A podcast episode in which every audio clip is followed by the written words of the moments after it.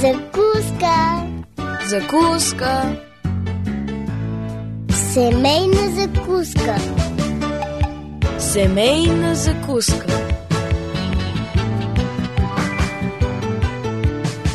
Семейна закуска.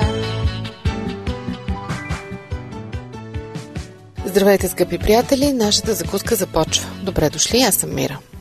Кога детето е достатъчно голямо, за да почнем да му говорим за Бог? Кога стартира религиозното възпитание? Едни казват още в бебешка възраст, други, когато детето започне да говори. Трети, когато развие абстрактното си мислене.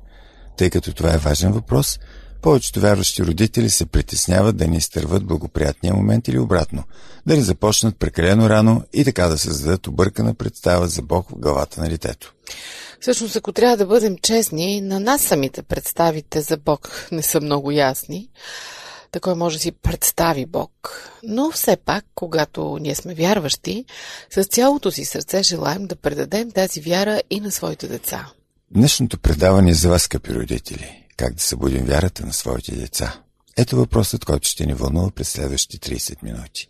На познатите ви адреси може да допълните темата или да започнете своя. Пощенският 4000 Плови в улица Антим, първи номер 22, звукозаписно студио и електронният awr долна черта bg at.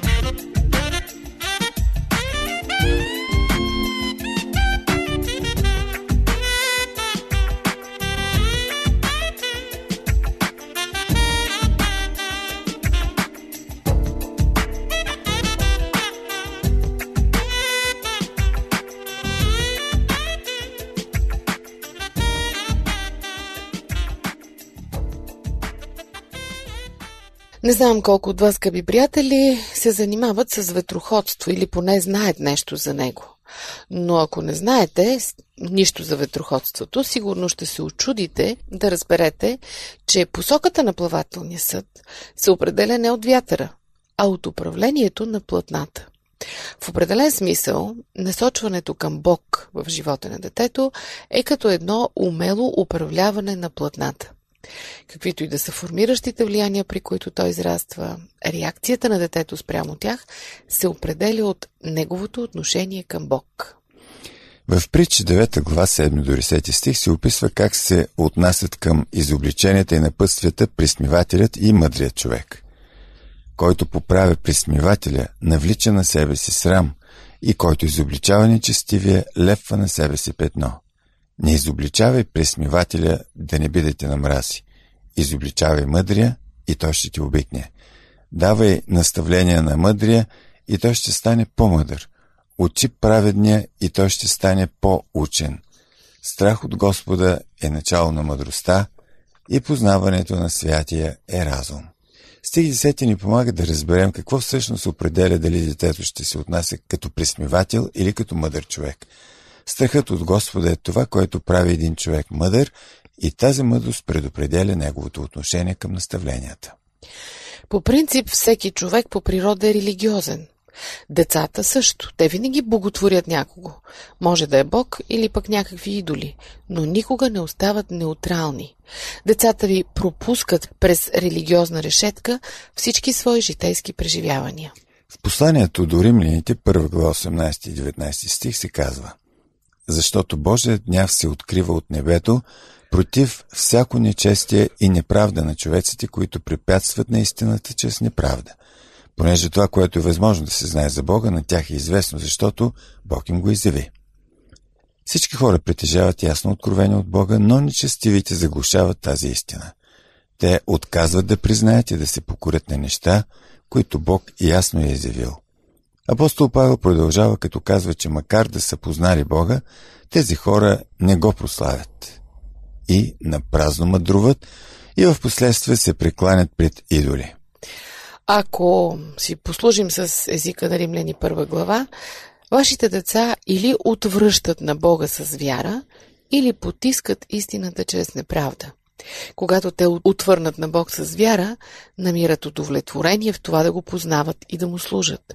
А когато потискат истината чрез неправда, в крайна сметка започват да се прекланят и служат на творението вместо на Твореца. Разбира се, малкото дете може да не осъзнава своето посвещение, но със сигурност то не остава безучастно. Сътворено по Божия образ и подобие. У него е вложено качеството да боготвори някой или нещо. Дори невръстно детето боготвори и служи или на Бога, или на идоли. В 58-я псалм, третия стих, ни напомня същото и Давид. Още от рождението си нечестивите се отстраняват, заблуждават, говорейки лъжи, щом се родят. А в петия стих от 51-я псалм чуваме още по-познати думи. Ето родих се в нечестие и в грях ме зачна майка ми. Тези стихове са много съществени. Дори нероденото в отробата и бебето, което излиза от нея, е грешно по природа. Често ни се внушава, че човек става грешник след като извърши грях. Библията ни учи точно обратното, че човекът върши грехове, защото е грешник. Дори в отробата децата ви не са неутрални в морално отношение. Едно от основанията за прилагане на наказанията е, че безумието е вързано в сърцето на детето, но тоягата на наказанието ще го изгони от него, според книгата Притче 22 глава 15 стих. Тук ударението е, че има нещо лошо в сърцето на детето и то се нуждае от поправене. Лек за болестта не е просто да се промени структурата на семейството, а да се насочат усилията към сърцето. Колкото и да се бунтува сърцето ни срещу подобна идея, тя е самата истина.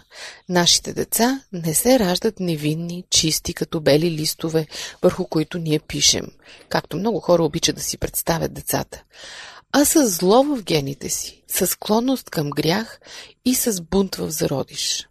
Тоест наказанията са нещо неизбежно. Тяхната цел е поправяне, а не потъпкване. Друг път ще поговорим по-подробно за психическата настройка на родителите, когато налагат наказания. Сега е важно да отбележим, че те са неизбежни. За сърчицето на детето, точно както за сърцето на всеки човек, се борят Бог и Сатана. И наш дълг е ние да му помогнем да избере правилната страна. Скъпи приятели, след малко ще поговорим още за идолите на децата, така че не смените частотата. Нашият телефон е 032 633 533. Това е семейна закуска. Аз съм Мира. Останете с нас.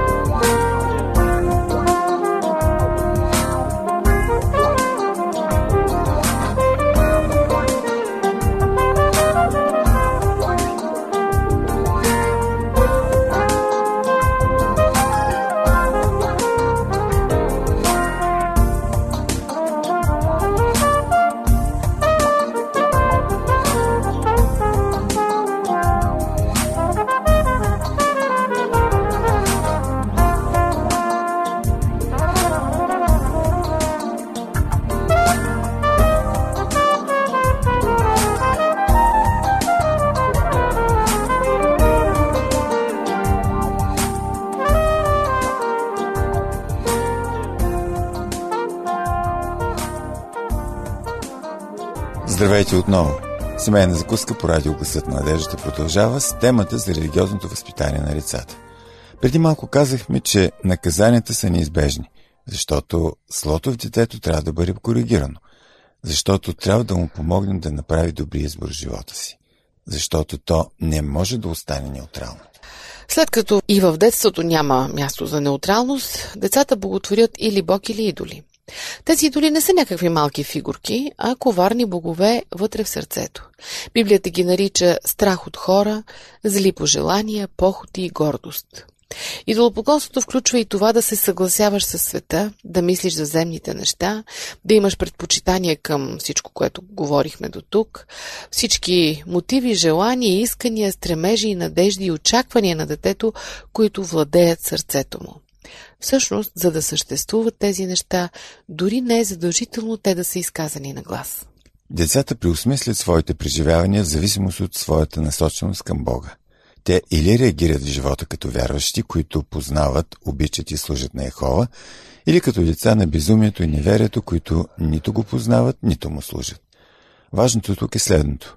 Те наистина реагират. Не остават неутрални. Не са сбор от това, което ние с вас поставяме в тях. В живота те реагират или поради искрено посвещение на вярата, или от посвещение на идолите на неверието. Трябва да ни е пределно ясно, че възпитанието не е само влагане на добро. Не е само създаване на градивна семейна атмосфера, положително взаимоотношение между родител и дете. Съществува и друго измерение. Детето си взаимодейства с живия Бог. То може да се прекланя, да служи и да израства в познаване на проявленията на Бога или да търси смисъл в живота, без да има връзка с него. Ако някой живее като безумен, който казва в сърцето си, че няма Бог, той не престава да боготвори, а просто боготвори нещо, което не е Бог. Част от родителската задача е да се напътства детето, което е създадено да боготвори и да се насочи към единствения, който заслужава преклонение. Въпросът не е дали детето ще боготвори, а кого ще боготвори. Всички съвети и интересни идеи са насочени към създаването на най-добрите, съответстващи на Библията, формиращи влияния в живота на детето, с надеждата, че то ще откликне положително и ще стане възпитано. Разбира се, ние не просто ви предоставяме идеи за живот, изградени върху Библията, но и подходи за изграждането на вашето дете, за да достигнете до сърцето му. Спомнете си притча 4 глава 23 стих. Животът избликва от сърцето. Възпитанието не може да се свежда само до положителните формиращи влияния. То трябва да бъде грижа за сърцето, защото от него проистича животът. Трябва да се отнасяте към децата си като към творения по Божий образ и подобие. Те могат да намерят удовлетворение и щастие само в познаването и служенето на живия Бог. Искате да осигурите възможно най-добрите формиращи влияния за вашите деца. Искате реда в семейството ви да носи стабилността и сигурността, от които те се нуждаят. Искате качеството на взаимоотношенията в дома ви да отразяват благодатта от Бога и милостта към падналите грешници, проявени в Божия характер.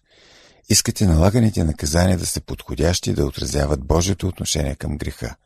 Искате ценностите в семейството да произхождат от писанията.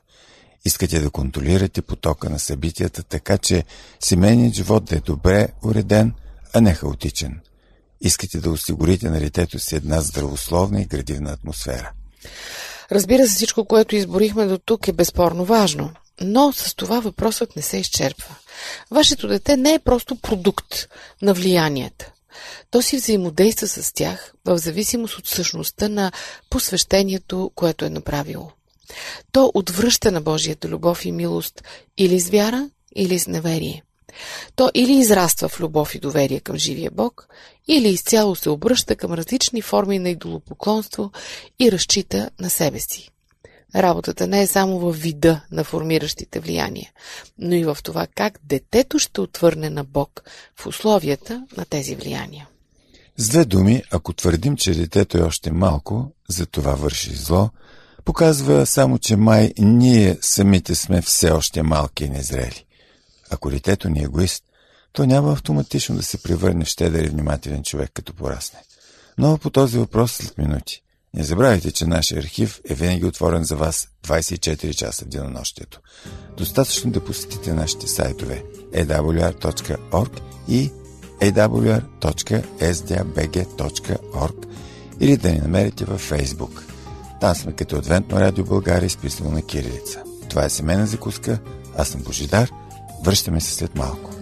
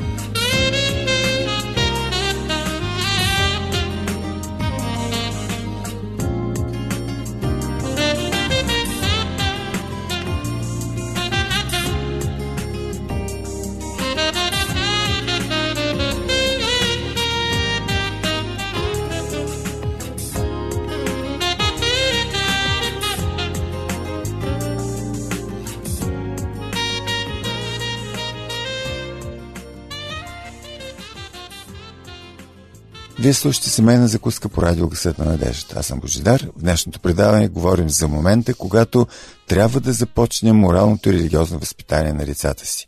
За това как да коригираме злото в тях, без да нараняваме самите тях. Всички сме единодушни, че отношенията, които детето ще развие с Бог, са определящи за целия му живот. Ще бележат всички области, в които то ще се развива те първа. И след като отношението на детето към Бог ще определи и цялата посока на живота му, никога не бива да заключаваме, че проблемите му се дължат просто на липсата на зрялост. Егоизмът не се надраства, не отминава с възрастта. Бунтът срещу властта също. Те не се надрастват, защото не са израз на някаква незрялост, а на идолопоклонството в сърцето на вашето дете. Малкият Алберт има навики да лъже. Промъква се тайно зад гърба на баща си – Лъже дори когато това не му носи никакви блага. Често краде пари от родителите си.